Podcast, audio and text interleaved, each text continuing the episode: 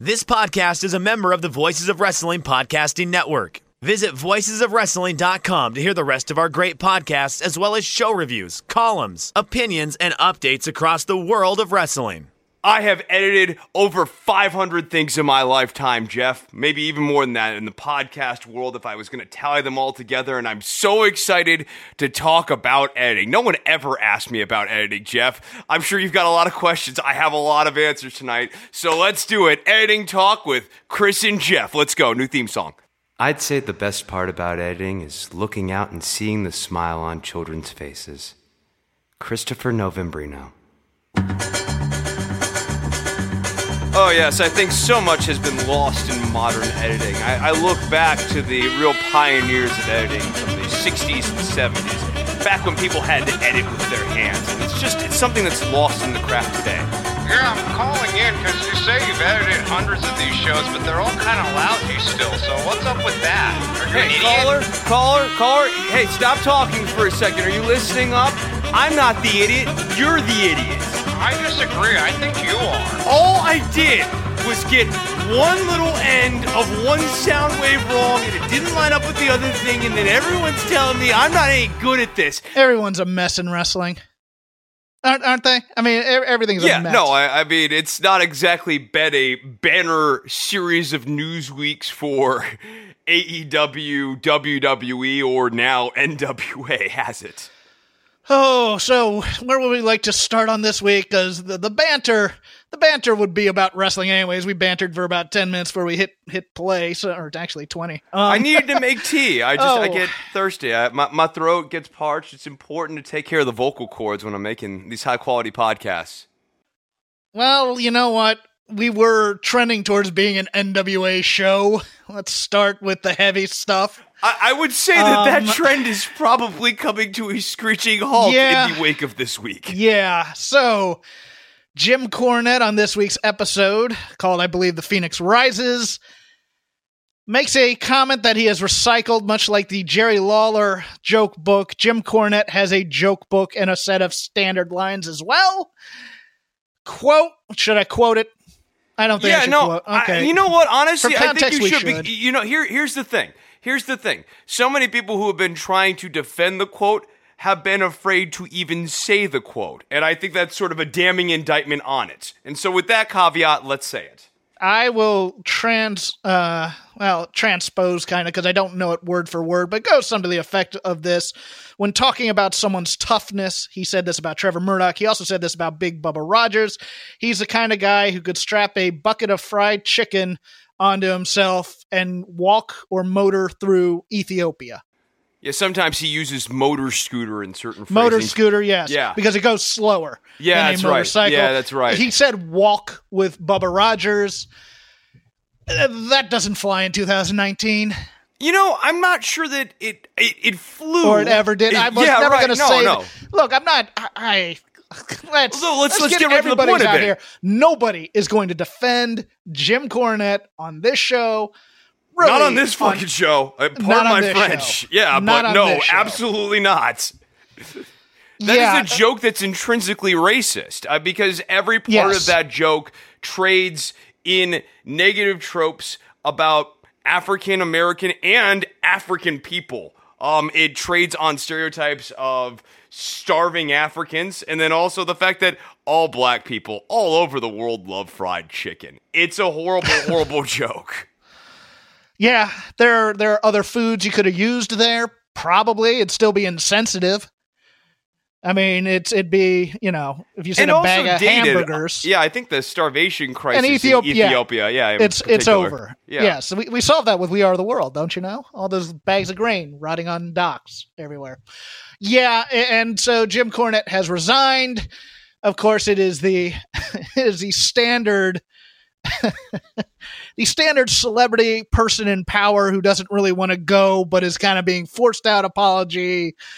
You know, either the can't anyone take a joke, I don't understand why people are overreacting, or I'm sorry to anybody who was ever offended just lame, just friggin' lame. And Jim Cornette, here's the problem: he gets no goodwill because of all the crap he's been saying about people like Justin Roberts, where he said he, he looked was it he or was it Bischoff that said he looked like a pedophile? I can't remember. No, I think it was because- Cornette who made the joke Yeah. like that. Yeah. Cor- I mean, look, the internet is not the place for subtext. So if you go on a message board of any kind, you get the lowest common denominator, both anger and defense, which is ridiculous. Boy, dude, people- some of the defenses of Cornette are, as I said, they are always free of the operant quote, and I don't think that's an accident. No, I, I mean, there are some bad will defenses.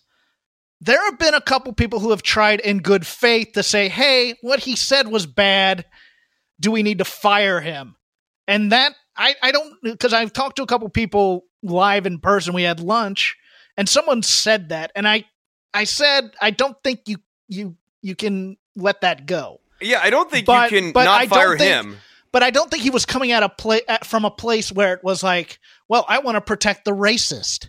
And I think there are some people here who just who are knowledgeable of wrestling history and the bad people who've been in it that just kind of want, want to make a good faith attempt to say, "Hey, I don't care if you fire him, but do we need to?" And I think there is that space, but it's not right now.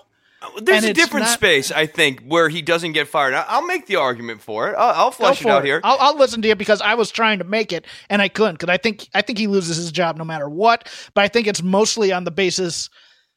I don't know if it's on the basis of the joke itself or just that he hasn't built up any goodwill to defend himself from making a verbal faux pas. So the issue is the organization. I say the way he's able to keep his job is if there's actually a responsible organization at NWA and people who are responsible in the editing room and people who, one, pay attention when they edit the show, two, listen to the show once they're done making the show. I'm sorry, watch the show. I, but these are steps that I take myself. And then three, if you're going to delay the release, why not watch it one more time before you put it to air? If there have been responsible people doing their job there, and if NWA is an organization had had those fail safes in place, there would have been the opportunity to pull Jim Cornette aside and go, Hey, whoa, buddy, that joke, I know you were just in the moment, you were going through the joke book, you pulled out that joke, you got it out, and you probably maybe even had a second thought about it as you were saying it, but you were halfway through the sentence and we're live and we're doing it on tape. I get that there's only one take on this stuff, but we need to go in and just do a quick punch in on that. If that happens, we probably never even hear about that. That's not even probably a Meltzer level rumor. I, th- I think we just never hear about the story at all. And so, in that scenario, I don't think Jim Cornette has to lose his job. So, what I would say to the people who are upset that Jim Cornette lost his job, one of the big reasons he had to go is because NWA as an organization does not have the fail safes in place. Um, it's an HR level problem too. They have real, real organizational issues that I think to just fire Jim Cornette and to send him into exile really misses the point. The point is that this was not a live to television show. It was something you taped and edited. So the whole excuse that Nick Aldis volunteered of, well, I think it's good that we promptly took it down and edited out the offensive quote. No, that quote never should have been there, dude. I was not as harsh on Aldis's apology as you were because I think he was trying to do it in good faith and say, "Hey, we took it down and we put it back up," and "Hey, I'm sorry," because people are going to be going at him trying to explain away what Cornette did. I think he had to basically offer some kind of apology to get people off his back. But I agree with you. I, I you know what? Someone in I'm sure they have two or three people on headsets listening to the show as they're doing it, you know, getting camera angles, producing all the general things you do in live television sports who heard it. And maybe somebody should have brought up then, hey, do we need to mark this for edit or not? But then when you go into post and you're listening to it, something has to trigger you in order to say, hey, you know what? This might not be the best thing to make air. Now, if it comes out that that came up and someone said, no, what are you don't have a sense of humor or whatever, then, then you, then you, you bring the wrath of God down on these people. I, I, I especially, but this, yeah, I mean, I, I think it's indefensible in many ways. You, you have two or three layers here that it got through, and that's a problem, much like the ACH shirt you know, you can be tone, you know, you try to explain it away as incompetence versus menace or whatever, but you, you can't save the guy on this. No, I don't think you'd save the guy, but I, I'll go back to all this. One, we talked about this, and I said that this was an elective fight that he elected to Yes. fight. And so if you're going to do that, I don't think the phrase in poor taste really fully encapsulates It wasn't strong enough for you. no, no, it's. thing? I, I don't think. No, I, I don't think it's strong enough to aptly describe the level of a joke that people Okay. are scared to say out loud. It's beyond in poor taste. It's an Okay. offensive joke.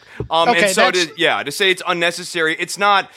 It's and you know it's the other thing that Lagana said, where some people were upset. No, it's it's an offensive joke. If you wouldn't say that joke, the reason you wouldn't say that joke is because you know it offends people. Yeah, I, I think the standard for all these for all these crisis management PR firms and whatnot, here here's your here's your template. We messed up. We're sorry. It won't ever, ever happen again. And then just go away for a while. Go the F away. Because this explaining, oh, you don't see, you see, blah, blah, uh, you know, with this Myles Garrett situation football today, it comes out that Myles Garrett, in order to try and avoid a suspension, is now saying, well, somebody called me a bad word. Well, that doesn't explain away the fact that you tried to brain a dude with a helmet. Okay? Just say you're sorry. You, say you're sorry, and that's the crux of it. And that's it. Not, I'm sorry, but here's what happened. I'm sorry, but here's an explanation. Uh, everything after but is BS. Just say you're sorry. That's all I want out of people these days. It's so simple. Lagana had another phrase like that, or in his sort of explanation of this, I thought I thought that was weak. And ditto with Corgan. I, I just think, uh, and NWA's statement today. Yeah, they're trying to protect the company, and it's just it's it's comes off as weak sauce. Some of it is PR trying to cover your ass stock phrasing, but there's another thing that I think a lot of people are attenuated to, where those phrases, when assembled in a certain order, take the form of a non apology apology. Yes. Yes, and that's what what those things are intended for. It's I'm sorry, but I'm actually legitimate in being a terrible person and doing all these bad things. So once I say all these things, you'll come around to my side. And it's like, no, that's not really an apology. You're just trying to explain it away still. Oh, they used the phrase uh, "not pleasing" was another way that they described. I mean, come on, dude! Like, not pleasing. God, and, and you and I are from different ideological sides of This the tracks on close, most things. though. I know. I, it's so weird that, that that it's like, look, we're both just saying, look, own up to this stuff. You know, I can. it's just how do you?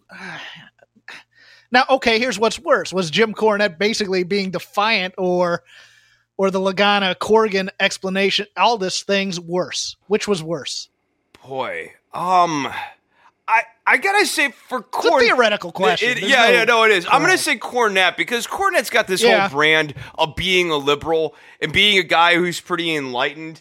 And, and I think that the right answer for Cornette, especially the way for him to save faces, he should have said something like, Wow, I realized after we taped that that that was a, even if this isn't true at all. Uh, wow, I realized after we taped that that this is a big mistake. I, I I said that that's a joke that belongs in the 20th century and in the dustbins of the 20th century. And I went to Corgan, I went to Lagana, I went to all of them, and I was like, you guys should probably pull that out. And they never did. I don't know why.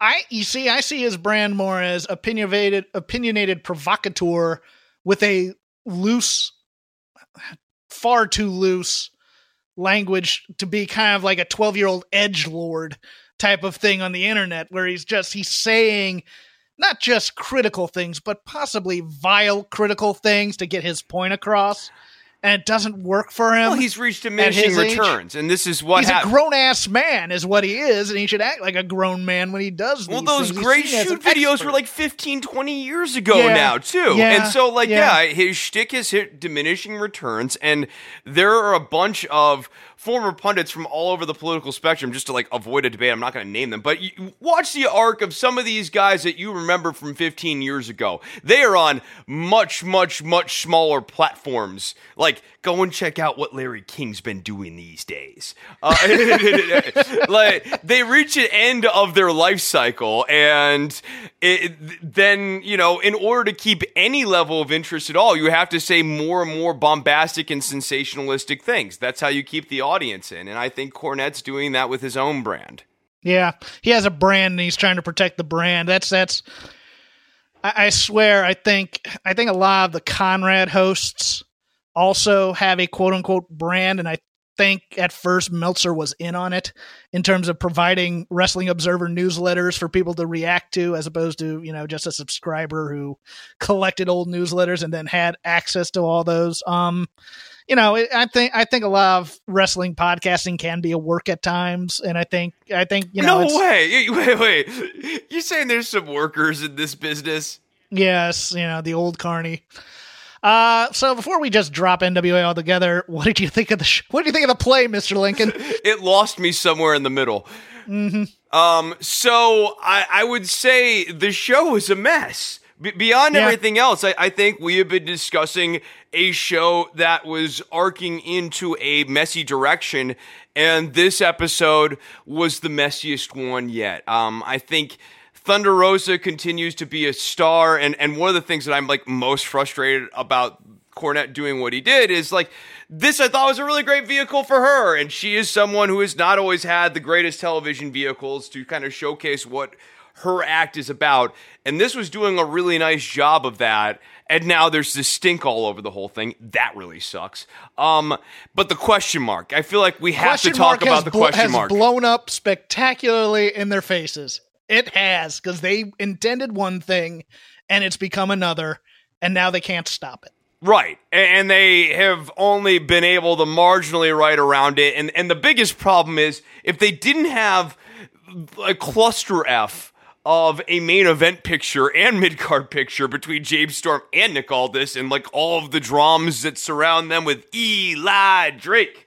Um with, with all of that, then you have the question mark coming in here, and like, let's keep it real. That audience right now, as I'm leaving that episode, they want the question mark to be the North American champion. Yeah, they've accidentally gotten into this heel face baby team because I don't think they planned on having it happen Absolutely like that. not. And they're and you know what? I think next TV tapings you're going to see them have Aron Stevens turn on the question mark just to get that get that nipped in the bud. Who knows who their new color commentator will be? Do you think they're going to cut the question mark angle? Do you think that they're going to? Uh, because I don't think they should run from it either. As, as much as No. this whole thing's blown up in their faces, here's the thing: that Josephus guy. We can't really do the Josephus character, and the Josephus character is actually mildly offensive, and especially after this whole thing with Jim Cornette. Maybe, just maybe, try walking a tighter line, NWA. Just, just throwing that one out there if you're still listening I'll, to I'll tell you something. I'm I'm intrigued now by the question mark gimmick. Because, look, intrigue. That's what the well, question well- mark fosters. Well, yes, but but I'll, I'll tell you why is because one of my it, it's from a comic book thing again because you know a lot of my a lot of my growing up was based on comic books and that's you know how I lost myself in fantasy and learned how to write stories and stuff. But they have an interesting thing here where everybody knows it's Josephus under the mask and Josephus is that Bugsy McGraw type heel type thing where he's a little bit too clever by half in terms of being more of a comedy guy than a t- rough and tough brawler guy. But you have the opportunity here to have there's a comic book called Thunderbolts where a group of bad guys seeing that the heroes had been taken away from Earth decide that they're going to pretend to be heroes to get goodwill so they can get away with plans. But it turns out some of the villains end up liking being heroes and love getting the adoration, being liked and being, you know, looked up and like doing things on the straight and narrow. If the producers of NWA have creativity, you could do a nice little fighting with redemption story even if you reintroduce the Josephus character back out here because everybody knows what's going on here where oh he in order to do good things he has to be the question mark but when he comes out and beats josephus there's the expectation he needs to be a heel and so you have moral conflict there that could be interesting No, I like think. this. And this also keeps the question mark from having to be a main event angle Yes. and overheating. So I, I really like mid-card. this. No, this is this is really this is actually a strong little detour for the Josephus question mark character, and then you can return to him chasing for the North American title once he's able to overcome this reconciliation of self angle. I actually He can- like this he- a lot. Yeah, he can he can make a decision and go either heel or babyface once and for all, and then you know whatever. But you know they did something very similar with Eddie Gilbert when his, one of his short stints in the NWA that I really love, where it's like you know I I used to be a bad person, but now I'm learning to do things the right way. It was so it was kind of cool because they you know they had him on a team with Ron Simmons. And it, it was in a U.S. tag team tournament, and, and and Gilbert's like, "Now's the time to cheat," and Ron Simmons wouldn't let him, and it just drove him insane. So, yeah, no, there, there's some interesting things in here, but yeah, they they still have they still have a lot of loose ends. You know, I love Dave Marquez this week. You know, just being the interrogating reporter and just you know getting shot down about the Camille stuff. I love Joe Galli's Joe Galli's. I'm gonna get these answers, Jim. Jim's like, you're an idiot. You know, I, I liked that. Um, but there there are way too many blurred lines here for my liking, and I still I wish they would decide whether or not they are the wild cards or wild card because I'm getting both and I'm tired of it. Yeah, no, I, that gimmick is there's It's not it's not a good gimmick either. Too No. no, I, I don't I don't think either one of those two guys are particularly compelling. Um, and there are issues with this show. The parts that are more straightforward, for example, the women's division, not necessarily lighting your world on fire, but like straightforward, easy to follow, looks good, plays well on the screen. I'm still want to see like the little Thunder Rosa doc that they've got of her going into the MMA. Um, I they just They got have some pieces. They have a couple pieces, but not many. Um, and they really like they need to if they're gonna ever have any goodwill at all they can't just act like they're going to walk past this one uh, this is this Mo- is bad the, and the organization it's got to be more than just fire cornette yeah, M- Melina doesn't move the needle too much for me. I, No, I like no, her, I, I- like her personally, but I like just why why did she even need to be involved in this angle i don't actually Um, get that because I think they were looking for something for her to do. Yeah, no, I, I mean, like, I just I don't view this as a value added for Thunder Rosa because she already had Marti Belle doing this thing where she was echoing what Thunder Rosa said. Ashley Vox is is pretty good. I I hope they bring her sister in as well. I the the one thing, and I, I do like Thunder Rosa. I just can't stand the timpani stuff. When when when there's a major Oh, yeah, yeah, that's for sure. happen, Yes, yeah. the, the the weird timpani drums that increase frequency until somebody decides to do something, and then it's just like okay it seemed it, it felt like it was overdubbed because nobody in the uh nobody in the audience reacted to anything in it so it's like uh, okay that that's a bit much it's a bit too cute by half but uh oh and i liked uh, i liked aldis and murdoch i thought that was a nice little match i thought i thought the story there was pretty Yeah, good Just it's hard to like. Yeah, no, I, I'm with you. you're a crafty bastard but i respect you that was so weird because I went back and I was like, where did he cheat? he uh he did the nut shot i think didn't he Did he? yeah with the ropes Oh, okay.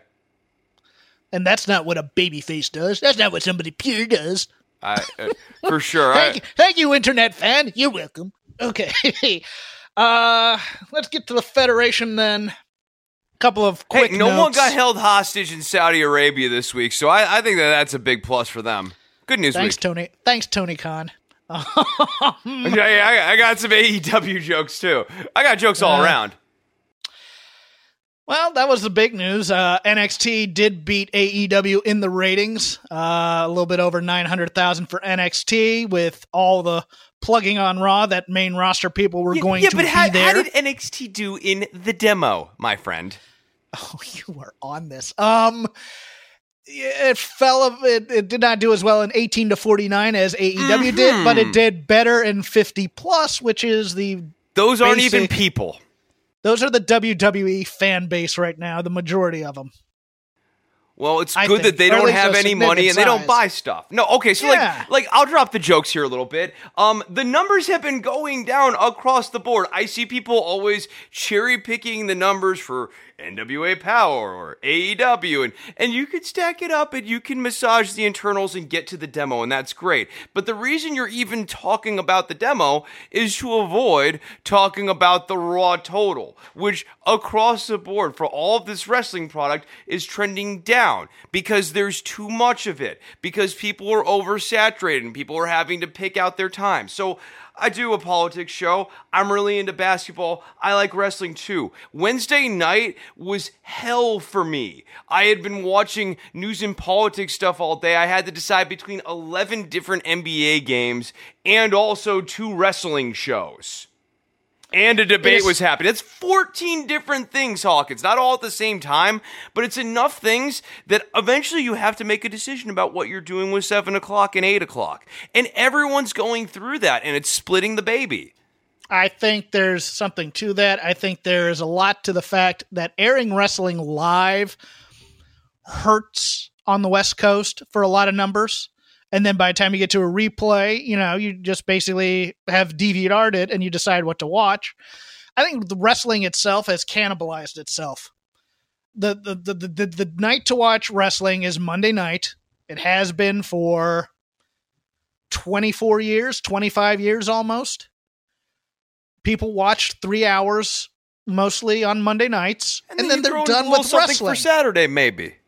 Maybe, yeah, maybe they'll watch a pay per view, maybe they'll watch a network special, maybe they'll watch one other show. A little one hour, like, little kicker. For, for Saturday night, especially if you, you when you were me growing up on Saturday night, I was playing video games all day and I was waiting for WCW Saturday night to come on, and that was like crappy wrestling. But Yeah, from- that's the type of stuff that kids want. For me, wrestling came on Saturday afternoons, noon or three o'clock, and then maybe an evening show or a late night show on Saturday nights up against Saturday Night Live when they knew they'd get killed. I mean, that's what you did. You watched one hour and you got out of there. Now you got three hours to watch. That's the night people watch.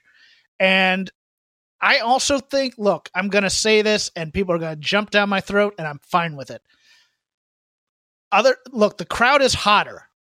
The matches are pretty darn great on AEW as well.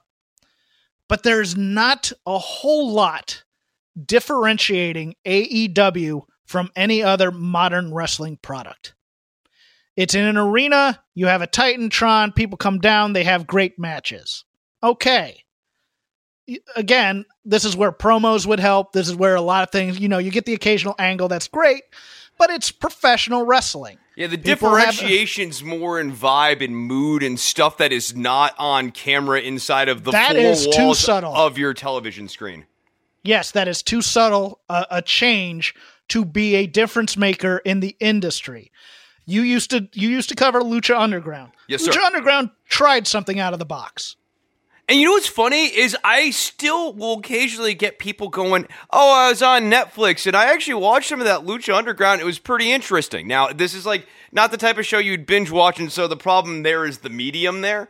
But Right. they watched a few episodes and they kind of liked the concept and they liked the vibe that you got oh. in there, the color scheme.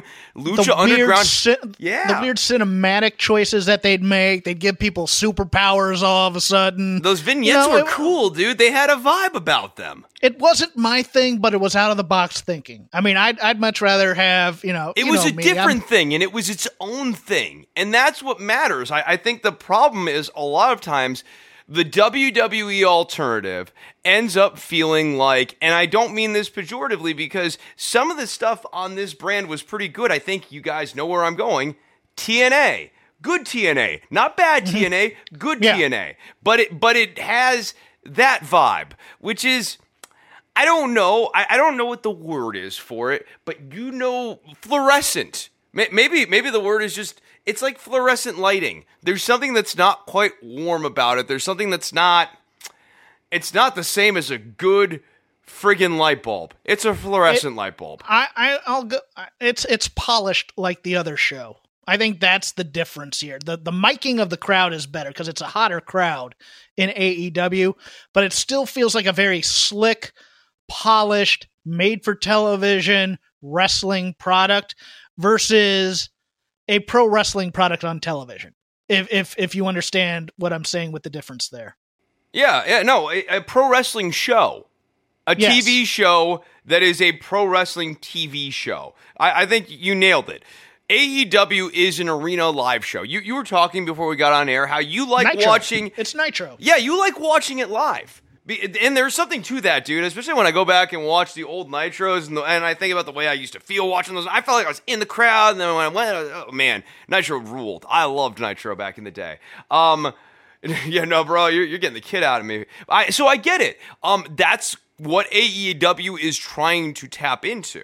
Um, but it's it, one it's tough when we have an on-demand culture which likes to watch stuff and i'm not saying there's not like a societal thing i'm saying like television consumers we watch stuff on demand now when you're bored you pull out your phone and you get on youtube and you go and look up something and it starts whenever you hit play that's on demand Chris, here's the punchline. I thought when NWA Power announced what they were doing, I thought, oh, this will be an interesting out of the box yes kind of throwback type thing. Concept. And there, and th- but here's here's the punchline.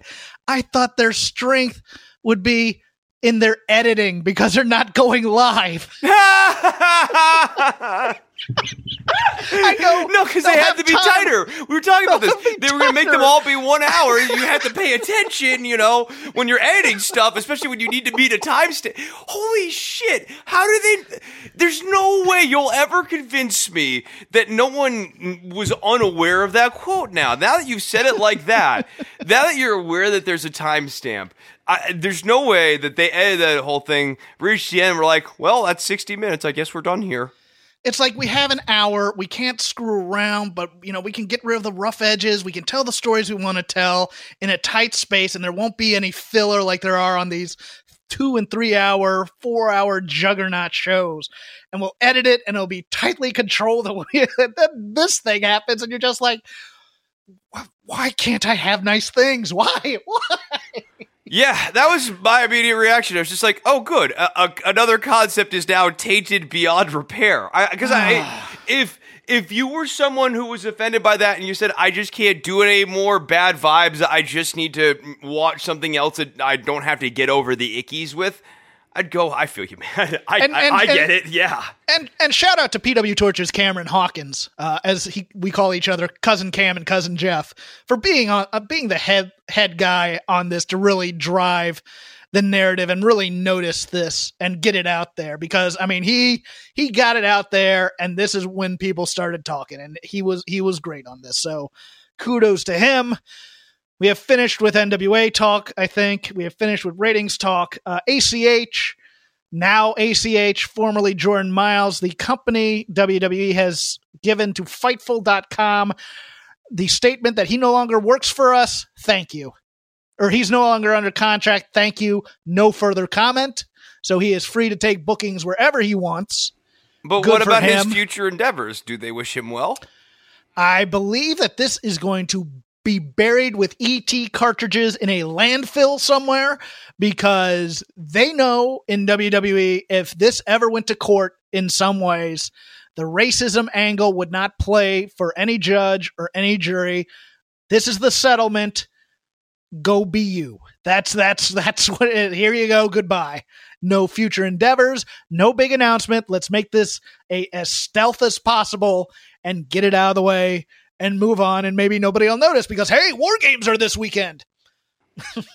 no, I, I think that you're right in, in a very cynical way. It's smart, Yes. right? Like the the, the Yeah. idea of if we ever go to court on this, we may have the law on our side, but in order to have the law on our side, we're going to have to argue that the T-shirt, and we'll have to have the T-shirt up there. There'll be headlines about the T-shirt. We'll have to argue that the T-shirt is inoffensive. At the very least, they'd have to settle. They would have to Oh, settle. yeah. There, would be no way, and and and they the wouldn't want damage, just the financial damage you do by Yes. having that being a news story, I, I- when your stock's already kind of uh, on the uh, teeter totter. you know they could they could pull the CM Punk and try and get continuances and changes of venue. They could, you know, but here's the problem: if this ever went to court, it would get out there, and then public opinion would be off their side. They know, look, lawyers know when to cut bait and make a deal, and when they want to take this to the very end. I think McDevitt and his team, who are very brilliant, probably said our chances of winning this are decent if you go by letter of the law, but the public relations hit we'd take in terms of testimony and who knew what when and these emails would absolutely kill us. And there's a chance that the jury, if he had a jury, would come back with punitive damages that would be pretty, pretty big. So let's just say, hey, if you don't talk about it anymore, we'll give you your release. So he probably signed an NDA and and this is the last you're ever going to hear of uh, him and the WWE. Well, I mean, it's a weird, strange chapter that has now, at least for a while, come to a close. But he'll be back in a ring at some point, not so distant future, right? Uh, yeah, he's taking bookings. He's doing indie bookings, I believe, this weekend. Even Wow. Um, so Okay. there's a chance he may show up on AEW eventually. Probably not as a star, but maybe as kind of uh, in that best friends mid card type thing where all other PWGX seem to go.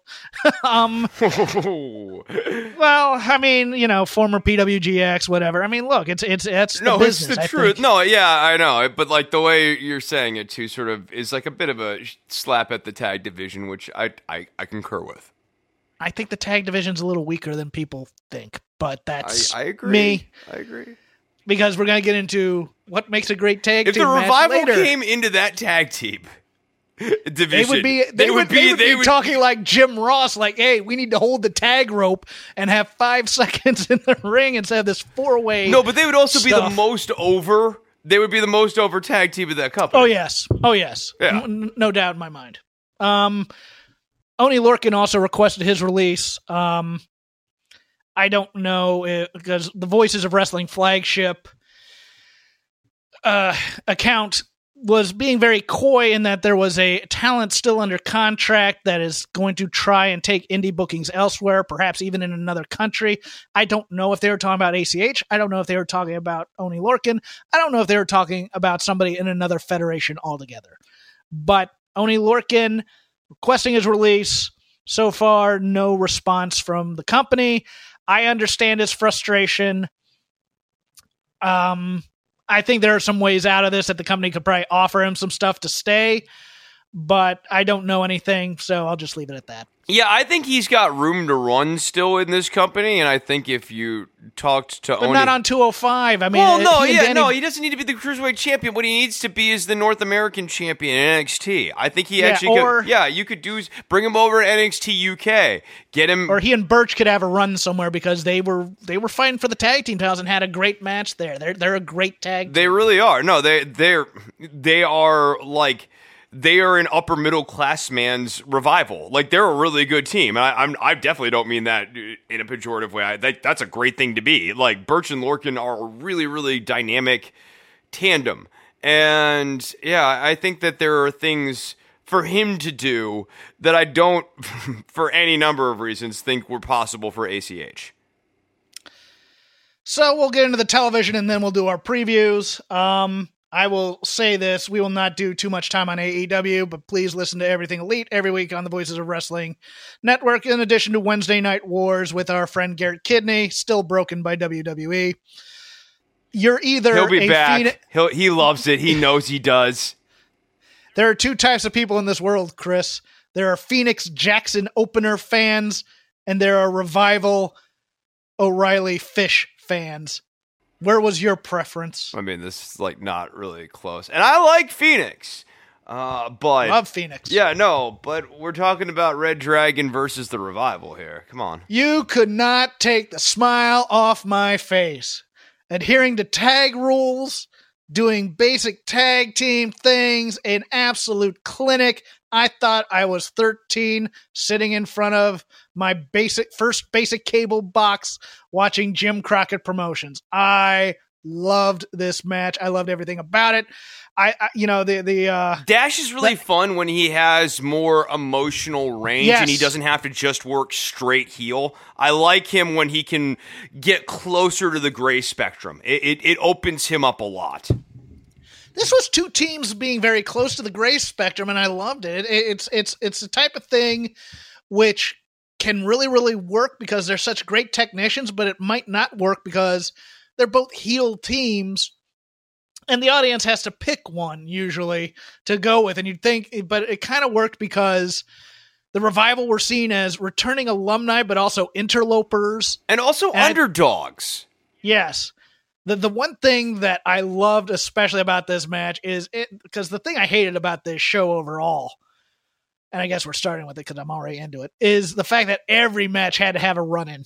And this one ended clean. And I loved the ending too. I loved just Dawson seeing that Dash was going to be unable to help him. And you see that I love that shot of Dash just basically pawing at the apron, trying to get up. And he couldn't. And he's just like, it's it's like that scene in a movie where you know you're going to be shot and just you just kind of accept it and you take the kill. And I, I loved it. I, I I- think these two teams.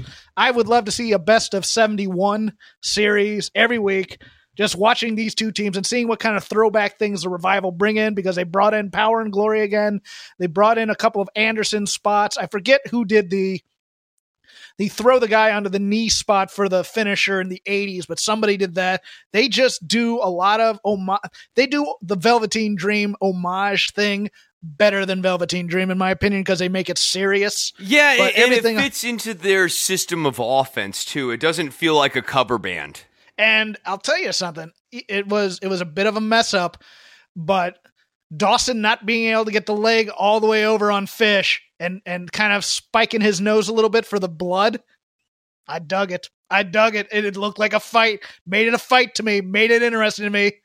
Got me on the edge of my couch, going, "Come on, baby, let's get some dukes on. Let's get some clubbering." Uh, I, I loved it. I absolutely. This might be my match of the year. Yeah, I I really really enjoyed this match. Um, but like last week, there was some really good stuff on there. People were like, "How is NXT going to be able to reproduce this one time shot?" And they keep having different things to put in the bullet. So let's uh, let's go through this two hour show. Let's do it. All right, so we got to talk about uh, first and foremost Becky Lynch and Rhea Ripley. The man is welcomed back in by William Regal. Almost called him Steven Regal. Uh, William Regal comes out, cuts a pretty good promo. I like.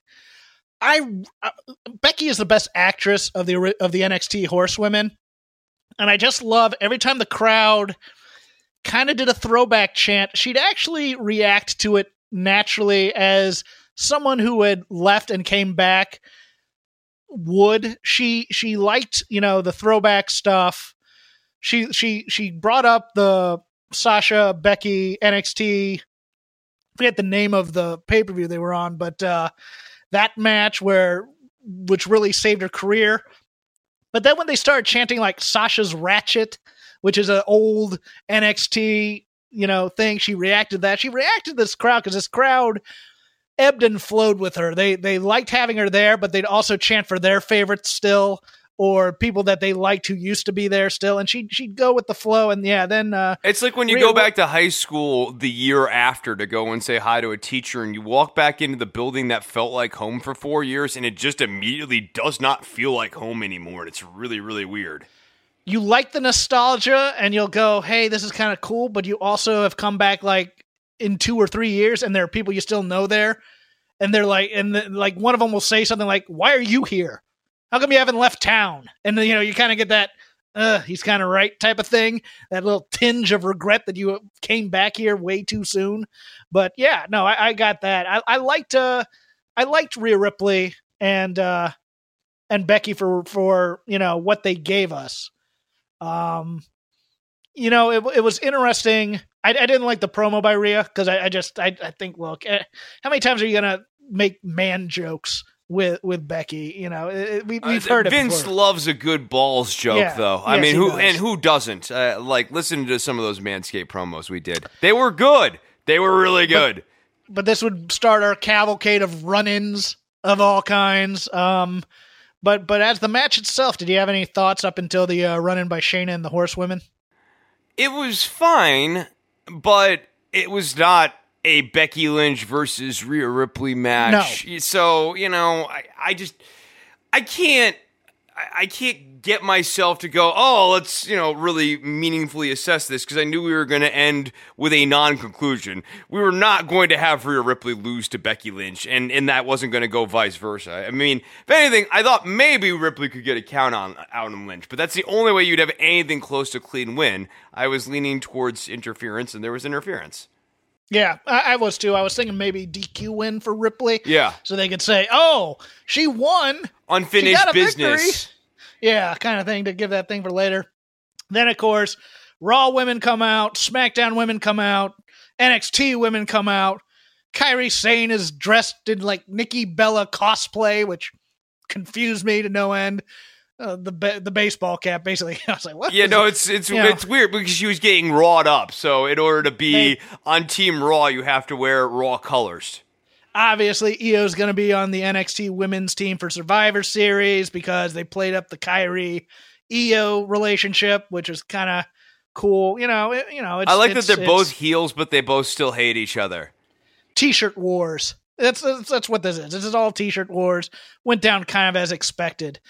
Uh, my my coda for this will be I loved the promo video for War Games. There's a shot, and I tweeted it out of the heel team when Shayna's basically kind of looking in the camera and everybody's kind of back, and Kay Lee Ray is kind of awesome sitting up there on the on the turnbuckle with a grin on her face. It looked just like an opening splash page for a comic book where they're introducing the heel team who just beat up Spider Man or something. I, I thought that was great. I'm looking forward to this match. We'll preview it in a moment. Uh, any thoughts to clean up on? No, uh, nothing on that. Matt Riddle defeats Ricochet's next. Interesting. Kona Reeves doing double duty this week, of all people. Kona Reeves got himself in shape, showing some abs off. Boy, he Still just he looks like di- no. It's it's it's not just the abs though. I mean, the whole frame is much tighter, much more angular. Like his legs look Mm-hmm. Yes. tighter, his shoulders look tighter. He's been working out. Yeah, he's He has been, working, out. hard. Yeah, he's been working So out really really him. hard. No, I I, I think I I even thought the promo on NXT UK not a ton to work with there, but not bad. Let's talk about that during NXT UK because I want to talk about him a little bit more. But yeah, no, I agree with you on, on the promo. He gets taken out real quick, and we get a impromptu Riddle Ricochet match. It was good.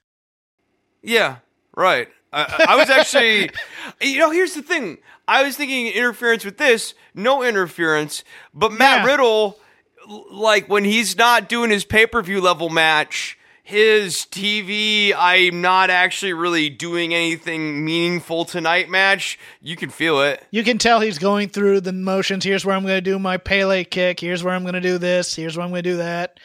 Here's, you know, here's my bro Derek or whatever. Yeah, no, I agree. It was, uh, he gets up for big time matches. He needs to get up for these television sh- shows as well. I, you know, I It's think part of that's agenting. Like uh, what they need to do with a match like this is okay. There's a, there needs to be a story. Like I don't know, work Ricochet's leg, something to get Matt Riddle to be thinking a little bit like an MMA fighter as he's calling his match. Yeah, a little surprised at, at this match, to be honest with you. I, I was, but uh, Surprised as in underwhelmed. Surprised with how underwhelmed you were with it. I think we saw this in Dallas, didn't we?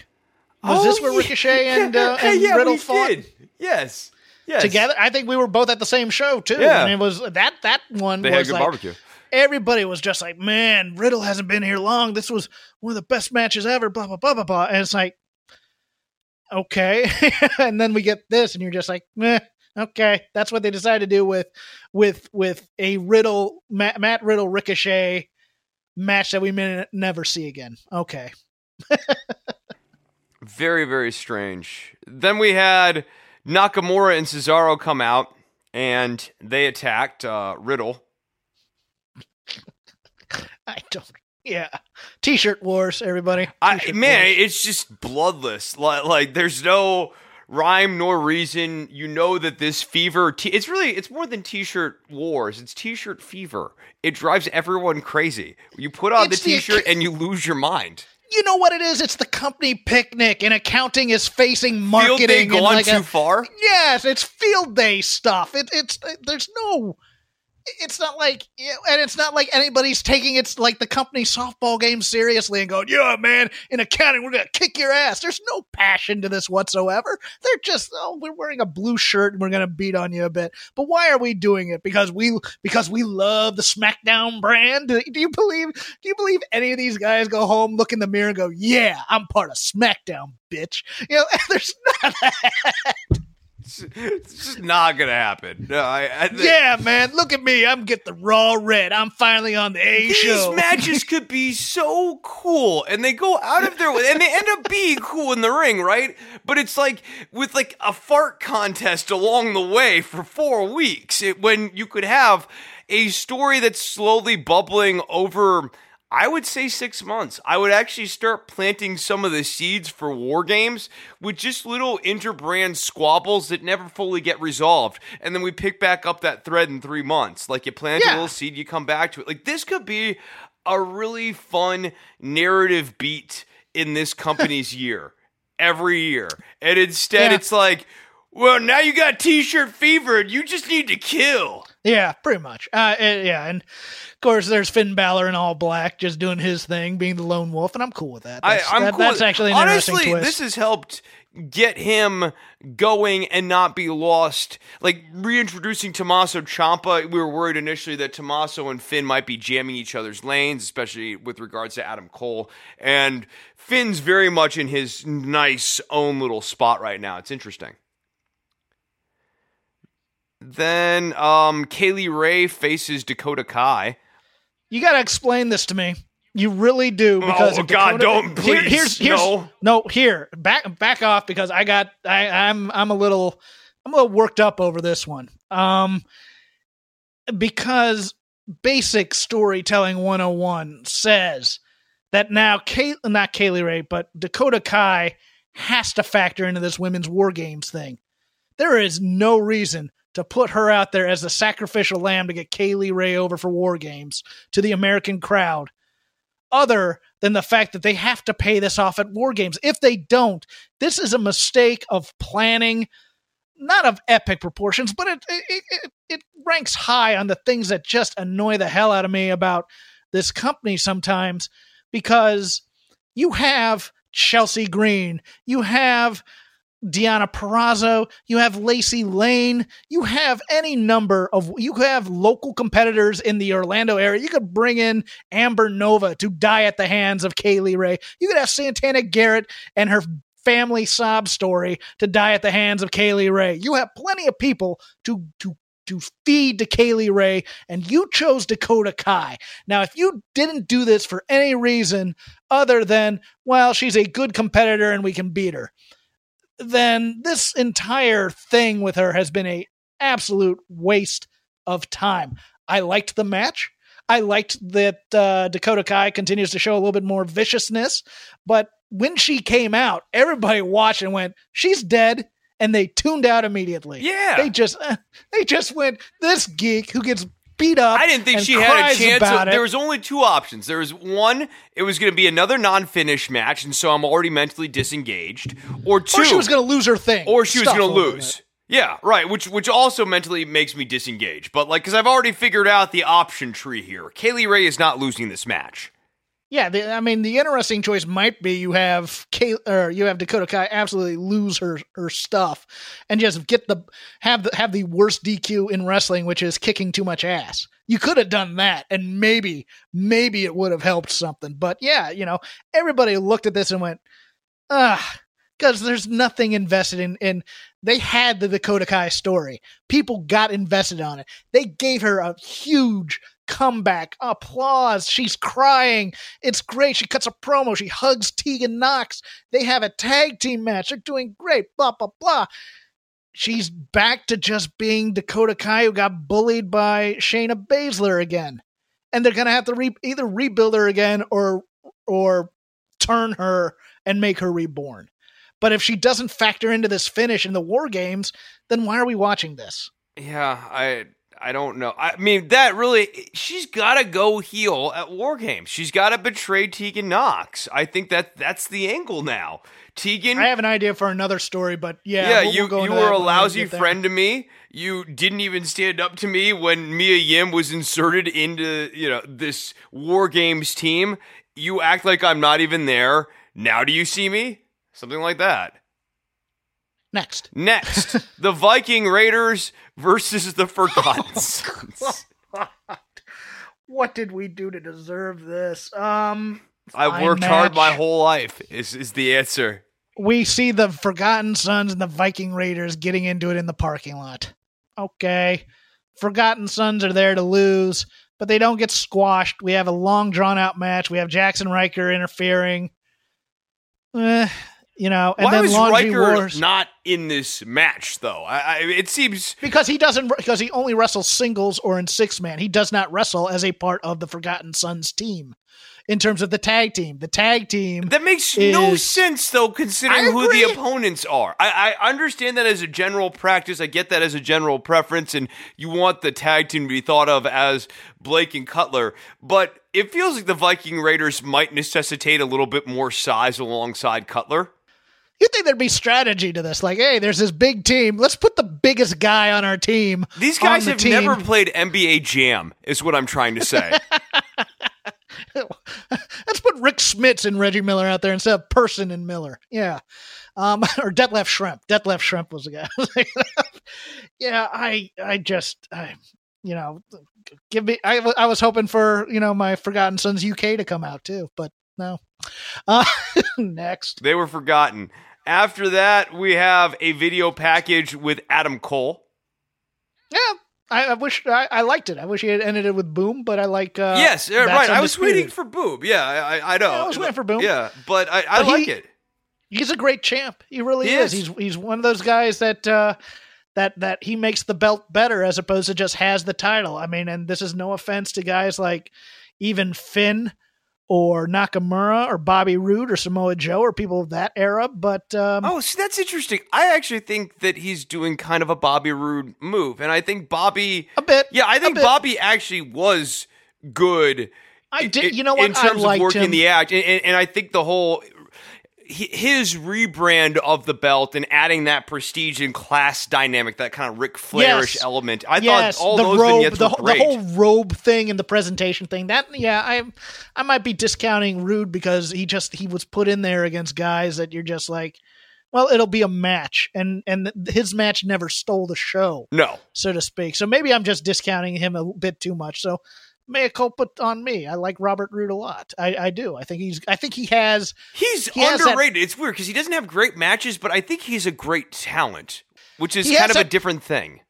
he has that championship presence and he Yes. has that classy presence and he has that Rick Rude, you want to watch him all the time type presence, but he never gets the chance because I think I think he's an underrated promo. And I think Yes, if they had also. given him if they if they had taken if they had taken the restraints off versus making him just go to and they call that glorious, you know, all that crap every time to get to the tagline as opposed to just letting him talk and maybe giving him a manager. Like I thought this team with him and Ziggler could have been something too, but you know, they're just going to be mechanics in there, you know, making other guys look be good because they're anything on. WWE main roster Yeah. because they don't Yeah. invest in character development. Characters Yeah. don't really matter, and like kind of that.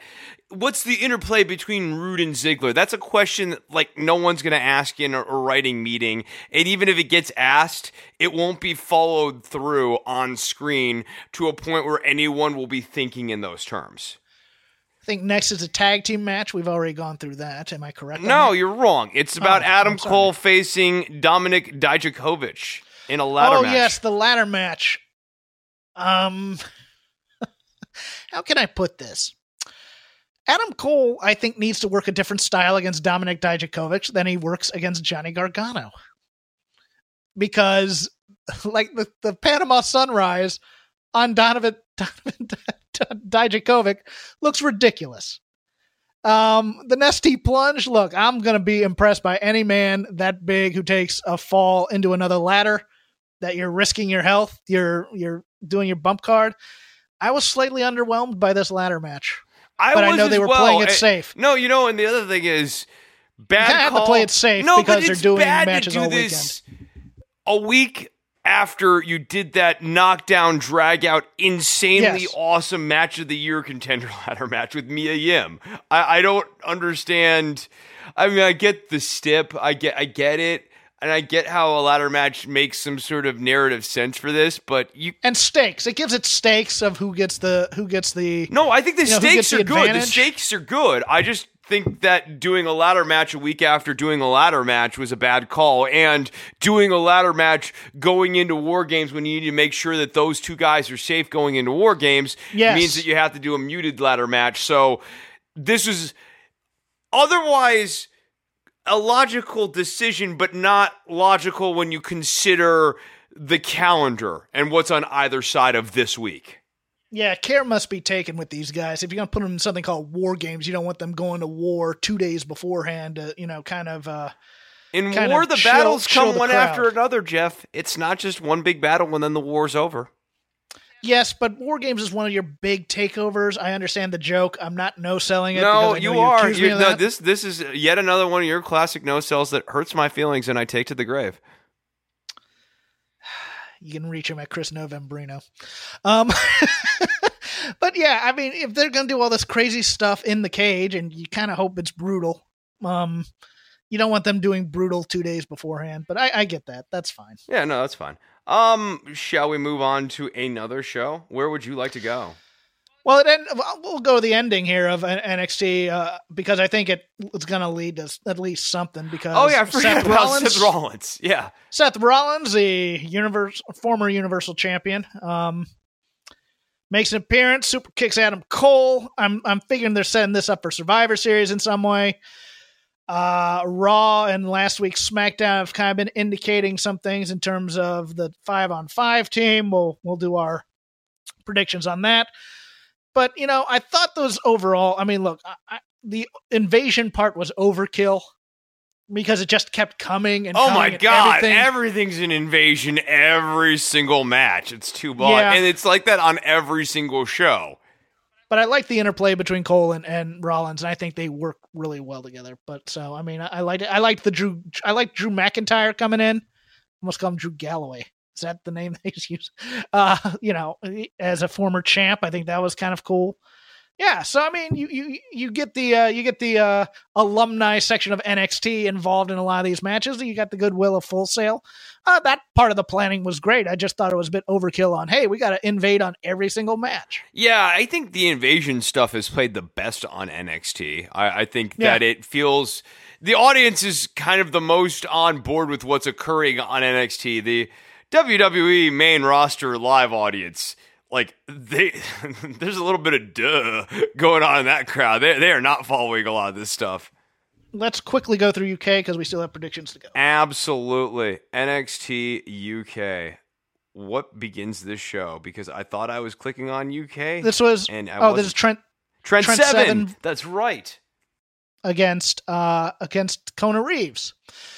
Um, yeah, the the promo was just I, I hated this promo. I hated everything about this promo. You're too fat to be a wrestler, kind of thing. Um, I'm the finest. You know, You know, it's I, I- okay. I did all like, right, we got a little bit of a I did debate like here. the line. I I did like the line about NXT UK being the brother with snaggled With teeth crooked teeth. like Yeah, that. yeah, yeah, no. no. that was cool. Okay, Um, so this is what I like about it. one. Kona's whole gimmick here is that he's he's an idiot who is super obsessed with cosmetic looks. Um, and, and I, Yes, I think okay. actually, I think actually, it's even better now that he's made all the work on his body to really kind of take himself to another level. Like it's this character's singular obsession. If you run with the whole on on screen thing, so he doesn't see the merits of a guy like Trent Seven and doesn't see how this guy is a star and how this guy actually does have a look and has a style and how women could actually be drawn to a guy like Trent Seven and think he's kind of cute actually. Let me tell you something. Trent Seven does fine with the women. I'm sure he Does- does. does- right. I'll tell you. I'll tell you off air. Um, yeah, yeah, no, no, I, I, I have no doubt. Um, like I, I, Um, he's a dapper guy, and so I love Kona Reeves being the ignorant, shallow guy getting put in his place by Trent Seven, who we keep referring to as the Dusty Rhodes of this brand. Dusty Rhodes, not exactly someone who did a ton of ab work. no, and uh, my God, I, I get sending him to other territories, but both Aaliyah, who's who by the way, broken nose, work. I kind of thought something was up, but I didn't say it because I didn't want to seem foolish. But she's getting surgery, um, cosmetic in nature, and Kona Reeves. These guys have been in this system forever. They've improved, but not enough. Send them Send them to a dojo somewhere. Send them to some indies to just start working because these guys should be much better than they are, especially a guy that has talent like Kona Reeves. It's driving me insane at this point because he's never going to reach what they want him to reach being in this system because they're just doing drills. They're not really. Yes, no, he he needs to go elsewhere. He needs seasoning. It's the system quarterback fallacy. It, it's like, look, we'll get a quarterback in here, we'll teach him our system. But if he never goes out there and plays other schemes and stuff like that, he's never a well rounded quarterback. That's all I want Kona Reeves to be. Liked the match. Trent Seven, great as usual. Probably the best babyface they have in NXT UK, other than the big strong boy. Um, yeah, it was fine. What came after that? Oh God, I don't have the results. I don't have the There. results either. There's we we Oh. taped this early this week, so you got to work off your brain. I didn't have that. Let's vamp. You're gonna. Need I'm gonna vamp. All right, so uh, let's let's see what's going on here in um, recent Chris news. So my Steph Curryless team. Um, I traded away Steph Curry, and uh, I actually managed to save the fantasy basketball team. I'm sure you are all very excited about that. Good job, Chris. Yes, nailing it once again. Uh, I bought a cat tower for the cats. Uh, the a little bit of behavioral issues with my youngest one, Shadow. He's been chasing my oldest one, Hazy, around a, a lot recently, and so I decided that I wanted to kind of get some of his young pup energy out, and I bought a cat tower. He's loving that. We are also walking him on a harness. Hawkins thinks that's strange. Shadow loves it though. It's just weird to walk a cat on a leash. It is not weird to walk a cat on a leash. What is weird is to not love your pets. Okay, so after the match, of course, Trent Seven in the crowd, glad handling, glad handing, all that other good stuff. Eddie oh Dennis. yeah, Eddie, Eddie Dennis. Dennis I actually kind of like this reappearance of Eddie Dennis. Yeah, so uh, Eddie Dennis. he always looks good in let a suit. Well, Yes, hopefully he, does. won't be in gym shorts. Yes, I'm. I'm looking forward to his rebirth. I liked his promos. God, it's been at least two months since we saw the last promo of his. This poor guy. I feel like we're gonna do the same character with him again. They just keep the dream keeps getting deferred even longer for Eddie Dennis. A Kid versus Jack Starz. I did not expect this match to go off. I thought someone was coming in to give him a beating, but no. A Kid. Um, Unfinished business with the Kassius Ohno that they just kind of floated out there, but apparently that's just part of the A Kid build. Um, it's it's weird. They got over the idea that the A stands for anonymous, and he was the anonymous kid. I- don't. I think they're being a little too subtle on that. And then also, people were kind of on board with Jack Starz again, in, in no small part because Jack Starz looks a lot bigger than the last time you saw him on TV. and he also dies every time he's out there. That's the Jack Starz thing. Is he comes out, he gets killed, dragged to the back. He's he's he's the you know he's the designated red shirt of NXT UK. And eventually, people get behind that. They want to see him and get a win. So I can understand that. You know, I think A, Kid's good for this brand. Um, I, would think- have had him against a heel though, and I, I think you know Jordan Devlin coming in a little later on here helps get the A kid thing back on track. But I don't necessarily like going to Devlin right away either. Yeah, and and I also think you know it's one of those things where A Kids needs to show some personality rather than just being here's who he is. He's a kid, and he, you know they bring him out there and he's very athletic because that'll be that's the the Ligero Travis Banks, you know. uh Ligero is just upset that the fans were denied a finish to the match. That was that. That has to go in terms of one line bad promos. That might be an all time one line bad promo. That's not on Ligero. That is a horrible piece of scripted dialogue. Jinny comes out looking only as she can look to do a backstage promo with J- with Jazzy and Radzi. They Basically- brought some coherence to the pinfall of Jazzy Gabert. Mm-hmm. Uh, Jinny is, of course, not impressed with Piper Niven. Uh, very good clash of styles here. I'm looking forward to it, but I look forward to anything Jinny does. Talks down Radzi, which always gets high marks from my book, and then walks away. Fine little promo. No, but she ruffles Jazzy Gabert's feathers a Yes. couple of times throughout the Yeah, promo, and Jazzy yeah. sells it with her eyes. It's the beginning. It's the beginning of the turn. It's Yes. the beginning of the beast turning on the master. Yeah, And we we we, we called this. I mean, this is Of the course, natural this story. Is, this is the. There's nothing wrong with telling a predictable story if you've Yeah. got the right characters casted for the story you're yeah, telling. when when you- when you start saying yes, she failed to do this, and then you go, well, wait a second, jerk, where were you with this? Piper? Niven never pinned me. Yeah, she never pinned me. Yeah, you know, the too arrogant by half, cocky loudmouth with the brute just going, she's trying to take credit for my work. Good with the story. Love the story. Uh, Grizzled Young Veterans came out. Zack Gibson, put it in my veins. Love that guy. I love him. That man's great. He's so funny. Like that. We just I- want what's best for you people. what what is Gibson wearing? What the, Drake. the dinner the Dr- dinner Drake is jacket- wor- or- Drake has to be. They, they are dumb and dumber. It's not. Gibson, not Gibson. Uh, Drake. You're right. Sorry. The smoking jacket, the blue smoking jacket with like palm trees, the black pants that are way too short, and with- way too tight. with no with no socks and loafers. I don't know if I love this because it's obvious he's trying to play classy and he's not, or if I hate it because he's making these bold fashion choices and thinks they look good. I don't know where I am on this, Chris. Where am I on this?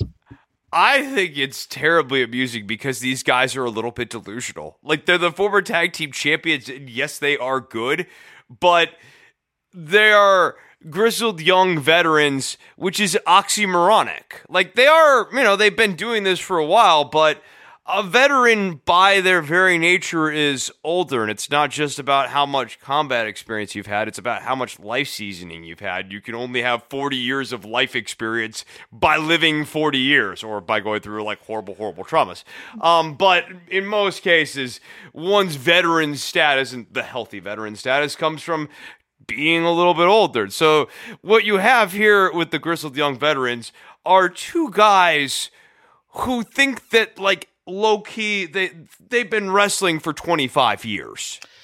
the genius of this promo to me is that it's actually a babyface promo, but they know by being heels and trying to give this kind of promo, they're just going to continue to get heat because they they go with the local sports legend with the statue and the plaque. You know, they're basically begging to be put in this tag team title match. And, But and- it's super resume. disingenuous, like them caring about disingenuous. the, the kid. Fair play. It's really about fair play, Jeff. It's really about fairness, guys. We have a resume. You know, we should. You know, we just want what's best for you. No, no, there's We- nothing. The we just want disingenuous. we just want the fans to be happy. I died at that line. I absolutely love. I go, you, you were this. This was a promo. This this is one of the better promos in NXT UK history, possibly the best. I I adored it. I loved it. Yeah, no, we just want the fans to be happy. Like it's a memorable line. I will remember that line. I will remember Gibson saying it. There was. I also enjoyed that he kept referring to Sid Scala as Skid. Um, yeah, and, and there was a point where James Drake uh, he he started to corpse, and he had to like grab his mouth and like reset his face. It was funny. Jordan Devlin gives us his TED talk. Yes, Love uh, this. thank you for attending my talk at the Thank end. Thank you for Uh, attending my talk. I love that end. I died. I, I love Jordan Devlin too. I I'm God, I wish I could give him a bigger stage. No, to he's too good to be a heel too. I, I think Yeah. this guy this guy needs to be a trash talking babyface. Ridge Holland debuts the ex Luke Menzies. Um, yes, we liked Luke Menzies. we Um, like Luke Menzies a lot. I'm I I like I kind of like his getup. I don't like It reminds me a little too much of the Big Bully. the club. You know, Big Bully Music. Yeah, Yep, a little bit. And I kind of like the Big Bully music, not like as a worker, but as a character. But I don't know that I like that. This reminds me of the Big Bully. they put over that he trained with a local legend, so they had his mentor out there. That was Um, weird. It was weird because he's obviously a A heel. heel. Right. So to give him this like local legend rub thing is a strange little beat in this. Uh, yeah, and he, he comes down, he's working a Peaky Blinders style gimmick, and Yeah. then he beats up Oliver Carter. Is Peaky And- Blinders any good? I haven't watched. I it. haven't watched it, um, but that was what was invoked, and I, I believe the ga- name of the gang's actually the Peaky Blinders. Yes, that, that's yeah. what. Yes, a historical reference, but I know they have the TV show. And Yeah, they do. uh, Um, the guy who played Scarecrow in the Batman movies. yeah, uh, yeah. he's in it, and also the guy who I think of as Mir Carcetti, Littlefinger from uh, Game of Thrones, Aidan Quillen, I think his name is. He's in it too. Yeah, no, I kind of want to see it, but uh, For sure. Yeah. But uh yeah, I'm no, so he beats up he beats up Oliver Carter. Uh we get to This is No, but such- this this is you know what's good about this debut. match? This is an NXT debut, but the one thing that the NXT debut tends to be good at that other debuts are not so good at is I now know what Ridge Holland's series of moves are. I know what his setup is. I know what his finish is. They called out the name of his take off your cap or your doff your cap or whatever the line is. That's the setup for his little power slam thing. They called out both the moves. Tom and Nigel. the Northern Grit is also The Northern Grit. Yeah, yeah, the Northern Grit. Tom and Nigel are low key a very, very, very good commentary team. They're on this. outstanding. Yes, because you can close your eyes and actually follow the action, which is a thing that you cannot say for a lot of different products. Well, here's the other thing: is Tom was sneaky good on NXT as well. When he is when he when he doesn't have to be the hard shill and is an actual play by play guy as opposed to selling you vacuum cleaners and dessert toppings. He's fantastic as and I think he can just let loose here because you, you he does give he does try and needle Ni- Nigel a bit too. He's a little bit looser. He's not being produced as tightly because Vince doesn't care about NXT UK, and he's perfectly fine here. He really is. I I I it makes the show more enjoyable. Yes. And I think Nigel kind of Nigel can then play his heel role a little bit more here because he has more of a straight-laced veteran. Not that, you know, um kid who just went to Raw, play-by-play guy. Vic Joseph. Vic Joseph was fine, but he was a little stiff at times. Uh Noam Dar meets up with Oliver Carter and Ashton Smith. Oh, all we need, all we need is one. All we need is one win. Yeah, good luck with that, Ashton. And then God, hey, Dar. God, the, the gooberiest one win will turn it around. I'm like, no, Not for that's- you. That's not, Not how you. wrestling works. No. But like, you don't just have one good match and then you're done. So Oliver Carter is gonna, or is it Ashton or Oliver that's gonna get die at the hands of Noam Dar next? So week? Ashton's gonna die to Noam Dar, and then Oliver's gonna get the win back. maybe that. You know what? That could finally get him straight because No, no, he's the won't. he's the he's the no, Dakota he's already Kai. dead. He's the Dakota Kai of NXT UK right now. He really is. They I, just they completely blew it with they this guy. killed it. They killed him dead first week. Unbelievable. Stunning. Um, and then your main event, Ilya Dragunov versus Alexander Wolf. I had a fun time with this. I gotta admit, I, Ilya grates on me in certain ways. The contacts, the the d- delusional smaller guy thing, but I think Alexander Wolf was fantastic in this. I didn't like his promo at all leading into this match. I thought Ilya Dragunov, like introducing this whole like he's my mentor, like all the tone and like He was never your mentor. What the hell are you talking about? no, it's like and it, like it's a tone At that's least on really TV. detached uh, on TV. Never, Yeah. Uh, maybe outside. I don't know, but that's Yeah. not the story that we're getting told here on NXT UK. It's sort of adjacent to the more interesting question of. All right, so like, what is the relationship between you and Gallus at this point? Like, what do you guys do? Have you talked? Are you? Yeah. you- there's like just much more interesting questions than having Ilya Dragunov talking about how beating Alexander Wolf tonight will be like beating his mentor and it'll be a massive victory for him. Wolf wins as he should, and Imperium comes out for the beatdown. Gallus makes the save. We get the stare down with the title between Joe Coffey and Walter, which will be your main event for NXT Takeover Blackpool. They did a nice job protecting Ilya Dragunov with the way Yeah. they finished out that match too. I, I The, like kick, that. the, kick, the kick out, the, The kick, kick out, out was- the one, yes, and then right. and then the pin with the power bomb. Exactly. I thought that Yeah. all, he, he get there's the interference. He still gets back into the driver's seat for a second, but it's just enough interference to get Wolf the win. But yeah, no, I, I thought that that was balanced out very, very nicely. Okay, long show for you kids this week, but we we do it out of love. We're gonna preview both War Games and Survivor Series. I'm just gonna run it down. I'll ask your opinions. Four match card for NXT Takeover Saturday night on the WWE Network. I am stoked for this. I think any of these matches could possibly steal the show in some ways. Number one contender for the for uh, for the NXT Championship. They will fight at Survivor Series. Pete Dunne versus Killian Dain versus Damian Priest. I think this is fairly simple. I think Pete Dunne is going to be facing Cole at Survivor Series. But I, you know what? If Vince gets this call, I could see Damian Priest. But I think the easy call here is Pete Dunne having a match on Sunday. Yeah, I, I think it's Pete Dunne. Uh, it just doesn't make any sense to turn Killian Dain. Or I'm sorry, not Killian Dain. It doesn't make any sense to turn Killian Dain, but it doesn't make any sense to turn Damian Priest either. Matt Riddle taking on Finn Balor in a singles match. I think Riddle continues to lose. And Yeah, I think, it's Riddle kinda loses. No. Finn Balor has to win that match. He- Yeah. We, we need to reestablish this new heel Finn Balor and Matt Riddle. Maybe the losing streak storyline wouldn't be the worst thing in the world right now. I think Finn does not win clean, though. Let's go with that. Yeah, maybe he low blows Matt Riddle or something like that. Yeah, I think I think he has to win by DQ or has to win by cheating, or he has to be DQ'd, and maybe Matt Riddle gets a win by DQ. But I just do not see. I, I can't see them. They've been beating. They've been beating Riddle clean in big matches too much lately. Maybe chicanery this time. So on the on the women's side, Rhea Ripley, Candice LeRae, Tegan Nox, and Mia Yim take on Shayna Baszler, Io Shirai, Bianca Belair, and Kay Lee Ray in the first ever women's War Games match. Chris, who do you have in this? I'm going to let you go first. I think the heels win. Hmm.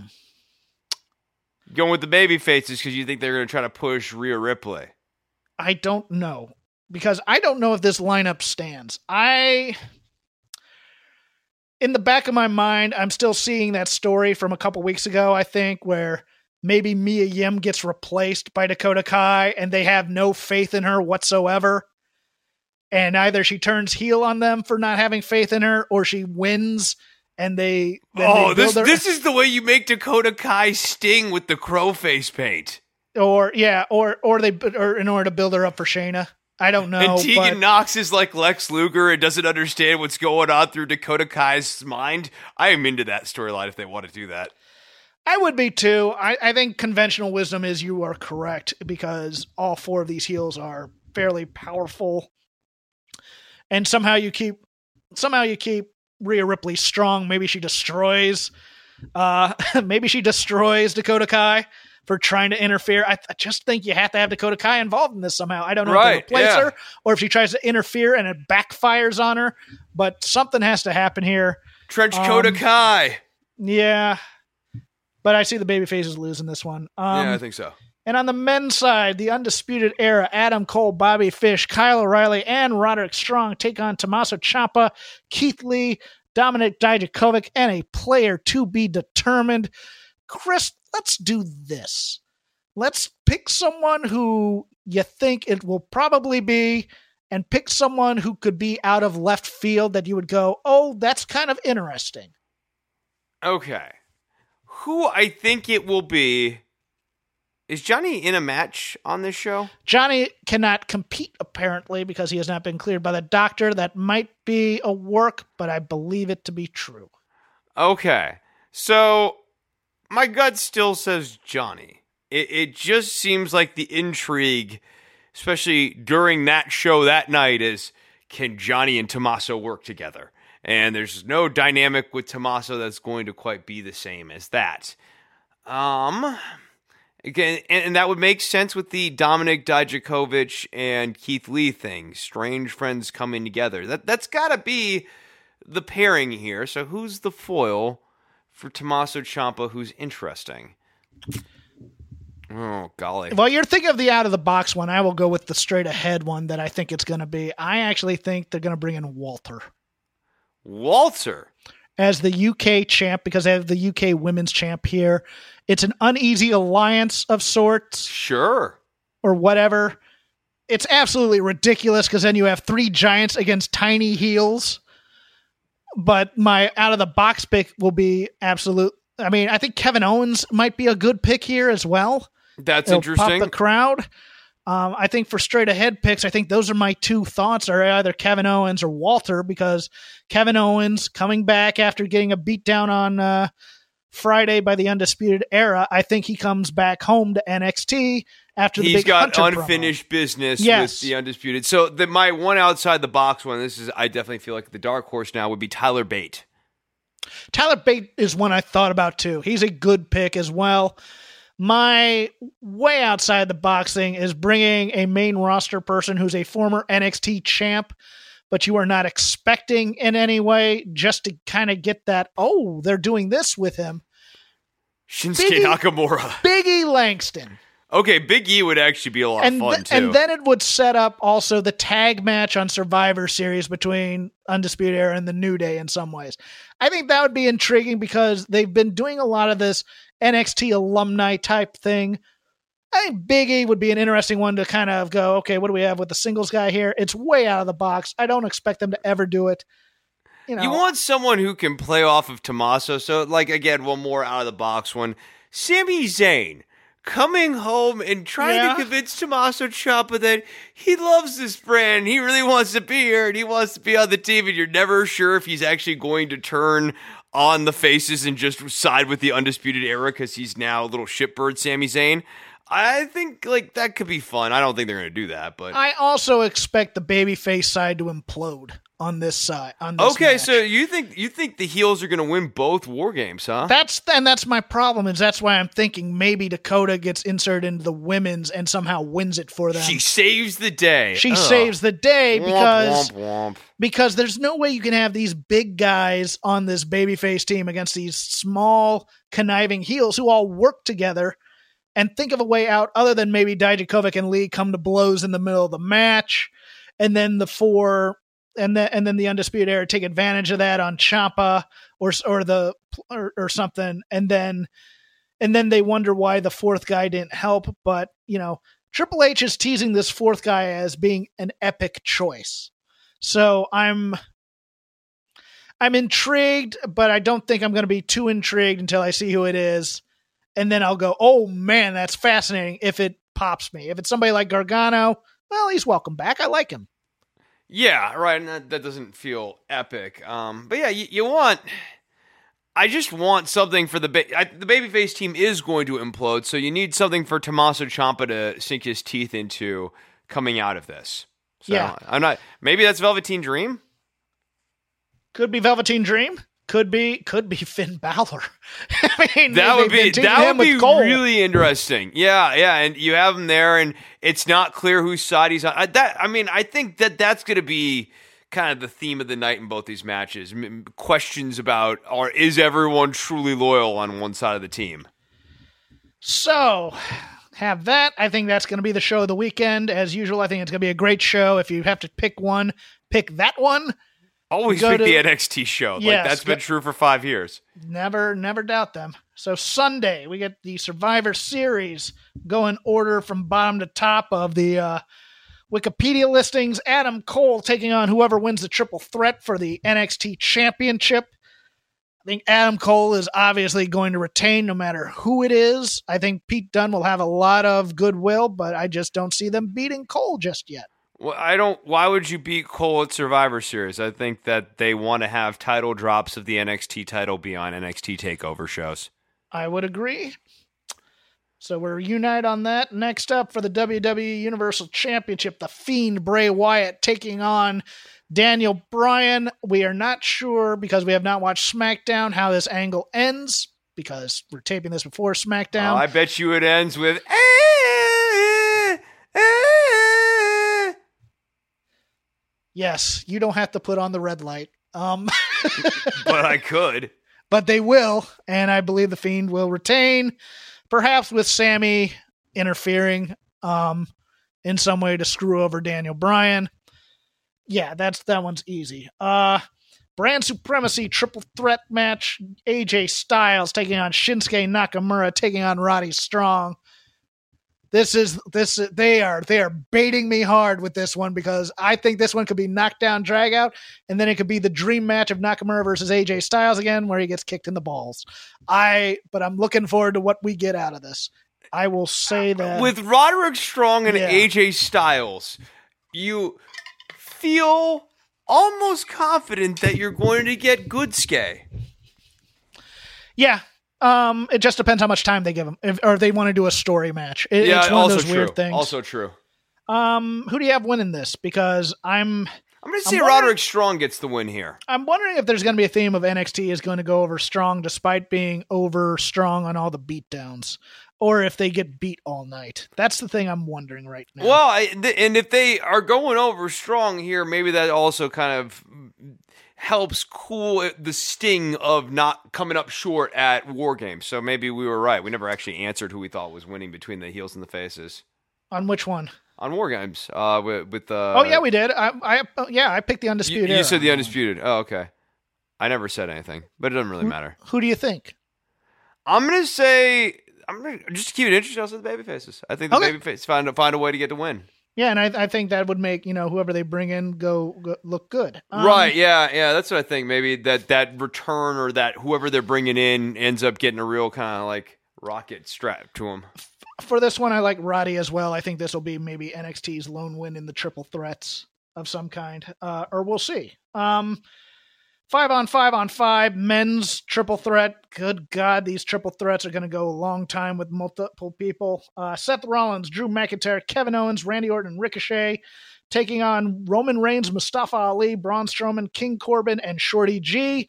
Taking on whoever the hell survives the War Games pay per view, and probably a couple of cannon fodder like an Isaiah Swerve Scott or whoever. Team NXT to be to be determined. Um, do you have any strong thoughts on who's going to be on that team, or or not, or any thoughts on this match? We're gonna say the Raw team wins. I think it's fairly obvious. Team, well, hmm. I just don't see the SmackDown team winning with uh, King Corbin on it. That and, and I, now that they've made Chad Gable into Shorty G, anything he does, I feel is automatically going to lose.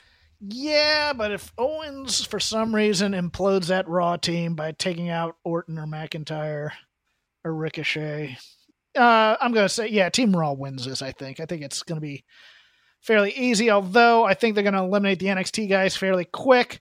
I think they're eventually going to try and do an underdog story with Shorty G by eliminating a few people other than Roman Reigns. A little see. Shorty G versus Randy Orton for a minute might be fun. That might be fun. It might be fun. It might be great. It might just be an absolute cluster. Who knows? I there's too many people around the ring for this match. It's, it's just a lot of bodies. Team Raw, Charlotte Flair, Natalya, Asuka, Kairi Sane, and Sarah Logan versus Team SmackDown of Sasha Banks, Carmella, Dana Brooke, Lacey Evans, and Nikki Cross, taking on whatever women are left out of NXT after War Games. I have a tendency to think it's going to be it's going to be the ba- most of the babyface team, Shayna and maybe Dakota Kai in there. Um, I don't know. Maybe maybe you get Vanessa Borne. Maybe you get Taynara Conti. No, I, I think you're. I think you're right. Shayna, Dakota Kai, Rhea Ripley, uh, Mia Tegan Nox, Tegan and maybe Nox. Me, yeah, yeah, no, because I, I do think coming out of War Games here, a little bit of friction between Tegan and Dakota. Whoever's not hurt, basically, but mostly baby faces and Shayna. Um, I I tend to think Raw wins this one too. Maybe Io Shirai. Io Shirai has to be on it for Kairi Sane. Yeah, yeah, yeah. Um, I, I'm I gonna could see say r- no, man. I'll say SmackDown. SmackDown. SmackDown. Sasha and, and Nikki Cross survive. I think because they really like both of them. Yeah, yeah, Um, they do. Yeah, they like Nikki. The Viking Raiders take on the New Day, take on the Undisputed Era in a brand supremacy triple threat. No revival as of this time. They could be added, I think. But right now, I think the Undisputed Era win this one. I think they keep them strong all night, have all four win. Yeah, I, I agree. I, I think the one thing that they've been really good about ever since the NXT brand launch on TV is they've been pushing the Undisputeds really strong and keeping them very strong in booking patterns. And I, I think that you're right. I think the theme here is the Undisputeds get wins that are in aggregate high profile, but are also peppered through the card in such a way that they don't necessarily like stick out to you immediately while they're happening. Becky Lynch versus Bayley versus Shayna Baszler in a brand supremacy triple threat match of all the women's champions. Again, SmackDown yet to air, so I don't know how that ends. But I think Aunt Pam's getting the win. Aunt Pam has a new haircut, has a new attitude. I think Becky Lynch and Shayna Baszler beat the crap out of each other, and somehow how, somehow Bayley rolls up Becky Lynch for the win here. I How do think you, see gotta go. this? You gotta go further though. I think Bayley needs to like. it- Are these are no disqualification, right? Uh, yes, triple threat. There are no DQs. Yeah, I think Bayley needs to go weapons, like in a heavy and hard way. This is the match I am looking forward to the most, to be honest with you, because I am so intrigued by this. I am so well, She's and yes, gotta kind of maul Becky and Shayna. I think is Yeah. what needs to happen here because she's floundering. She's not good on the microphone. You're never going to be able to build Let's her. Putting her can- in the commentary booth, you're not going to be able to build her doing these promos. What she needs to do is when she's in the ring, she needs to be really vicious to the point where it actually kind of shocks and horrifies the young kids who were once into Bayley, but now if they're kind of teenagers, they go, oh, "It's kind of cool." Um, not only that, let's brutal. let's not only that, let's see if she can out vicious Shayna Baszler. I agree. Exactly. That I- she needs to be- be. Shayna needs to be scared of Bayley at the end of this match. That is exactly how Becky got over on Ronda Rousey. Is that she turned out to be more vicious than Ronda Rousey at one point with the kendo sticks and whatnot. I mean that that's really what solidified her being the man to me. That and getting bloodied up by Nia Jax. I think. I think if Bayley, and Shayna need to be a little. Or I'm sorry, Shayna and Becky need to end this match or have a point in this match, not for prolonged periods of time, but a point in this match where both of them are legitimately scared of Bayley. Yes, I would agree. I think I think you need to put her over huge in this during the story of the match, and then somehow she steals a win. As as you you gotta continue Becky versus Shayna at some point, but I think Bayley needs to steal the win from Becky here. And then finally, because we have all these triple threats where there are no rules, we have a no holds barred match for the WWE Championship. Brock Lesnar taking on Rey Mysterio Jr. Does this last more than two minutes? I don't know, but can I just say this about Rey Mysterio's promo on Raw? That was actually low key pretty good. I liked it. It it's was the best good promo pro- he's it- e- yes. it's the best promo he's ever cut Yeah, no, Because- it's really good. because he never gets to be intense. He never gets to look at a guy with like any kind of loathing and hatred. Even when they were arguing over, you know, even when he and Eddie were arguing over whose son Dominik was. He felt like a a- real guy. Yes, he felt like a real father who was like, "Look, I may not be able to win this, but I'm bringing this pipe and I'm going to beat the hell out of you with it." And it, it was very Dusty Rhodes esque in many ways. He didn't have to, you know, God, the, the thing I hate about Rey was every promo for every program he did, he'd invoke the spirit of Eddie Guerrero. You know, it's just Yeah, like, I know, I dude, know, you're your own dude, man. Just eh, go eh, with that. There's a the problem with Rey is sometimes he plays, and I get it. It's part of the character, but he plays it like a superhero. He's And- scrappy underdog superhero like he's Shorty G. always Yeah. a superhero. He's always a superhero, and like he doesn't always need to be a superhero, and he doesn't always need to be like like on Lucha Underground. He was like Mickey from the Rocky movies. Like he he needs to sometimes just be a guy who plays a superhero and he's aware that like kids look up to him and that like he's a hero but like he's also a guy who goes to the Burger King and orders a burger like like, like that guy who's kind of aware that like I'm wearing a mask uh, he needs to not actually in on the screen it's it's like this is kind of meta the character needs to not think that he's actually the character. He needs to think that he's a guy being the character. You you want to get me on my feet, have Rey Mysterio come out in this menacing as hell mask, you know, kind of all like black. Almost Pentagon all or something black. like that. yeah, yeah. i want Just the a- scariest Rey we've ever seen. A mask of death where he's coming out with this pipe and just ready to, you know, blue jeans, knee pads over blue jeans, the pipe. I'm not going to be doing any of this 619 crap, although I'll do one for the crowd to pop them. I want him to hit like Brock with mist, like red mist early. Like, like it's like, whoa, wait, what's happening here? And then for five minutes, he just massacres Brock. And Yes. then Brock takes over and like Smashes him. yeah, and finishes it out, but like swiftly because Brock realizes, oh, okay, I need this needs to stop. I'm getting hurt. Yeah, and then suplex him 30 times and pin him. I'm fine with that. Yeah, but I think I think Brock wins this and retains. There's a 10% chance I give of Rey getting the title to be transitional to somebody else, but I don't think that happens tonight. No, yeah, it would be cool. I, I, I actually think that him as at least winning the title off of Brock and kind of gain the redemption would be kind of cool as a little transitional storyline, but I don't think that's what they're doing with them. So that is our preview. We have gone through the week. I think we have been very thorough. I hope you've enjoyed this. You can follow me at Crap Game 13. You can follow Chris at Chris Novembrino. You can follow just the show at Shake Them Ropes. We do have a little bit of a problem with communication in terms of when they upload shows, they no longer automatically go to our feed.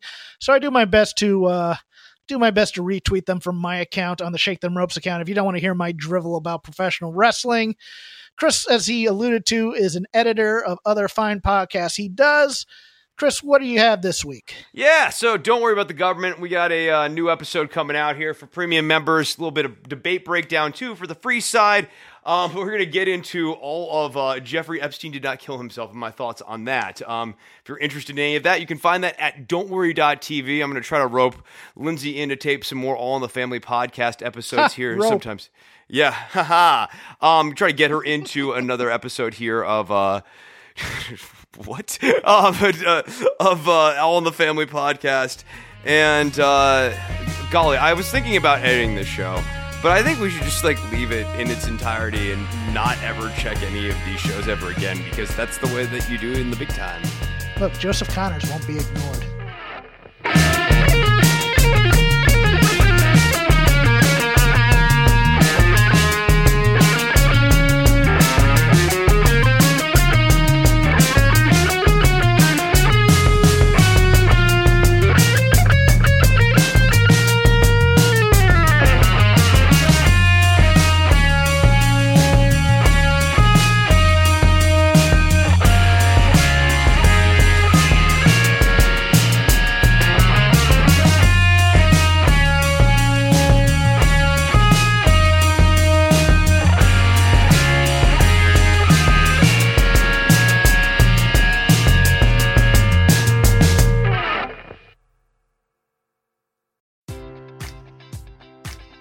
Enjoy all your favorite sports like never before at BetMGM. Sign up using code OLDLINE and receive up to $1,500 back in bonus bets if you don't win your first bet. When you register with BetMGM, you'll get instant access to a variety of parlay selection features, live betting options, and the best daily promotions in the business. And with BetMGM at your fingertips, every play and every game matters more than ever. Remember to use code OLDLINE and receive up to $1,500 back in bonus bets if you don't win your first bet. BetMGM and GameSense remind you to play responsibly. See BetMGM.com for terms. 21 plus only, Maryland only. New customer offer, subject to eligibility requirements. Rewards are non withdrawable bonus bets that expire in seven days. Please play responsibly. For help, visit mdgamblinghelp.org or call 1 800 Gambler in partnership with MGM National Harbor. Promotional offer not available in Washington, D.C. brain fog, insomnia, moodiness, weight gain. Maybe you think they're just part of getting older, but MIDI Health understands that for women over 40, they can all connect to menopause. It's at the root of dozens of symptoms we experience, not just hot flashes. MIDI clinicians are menopause experts offering safe, effective, FDA approved solutions covered by insurance. 91% of MIDI patients get relief from symptoms within just two months. Book your virtual visit today at joinmidi.com.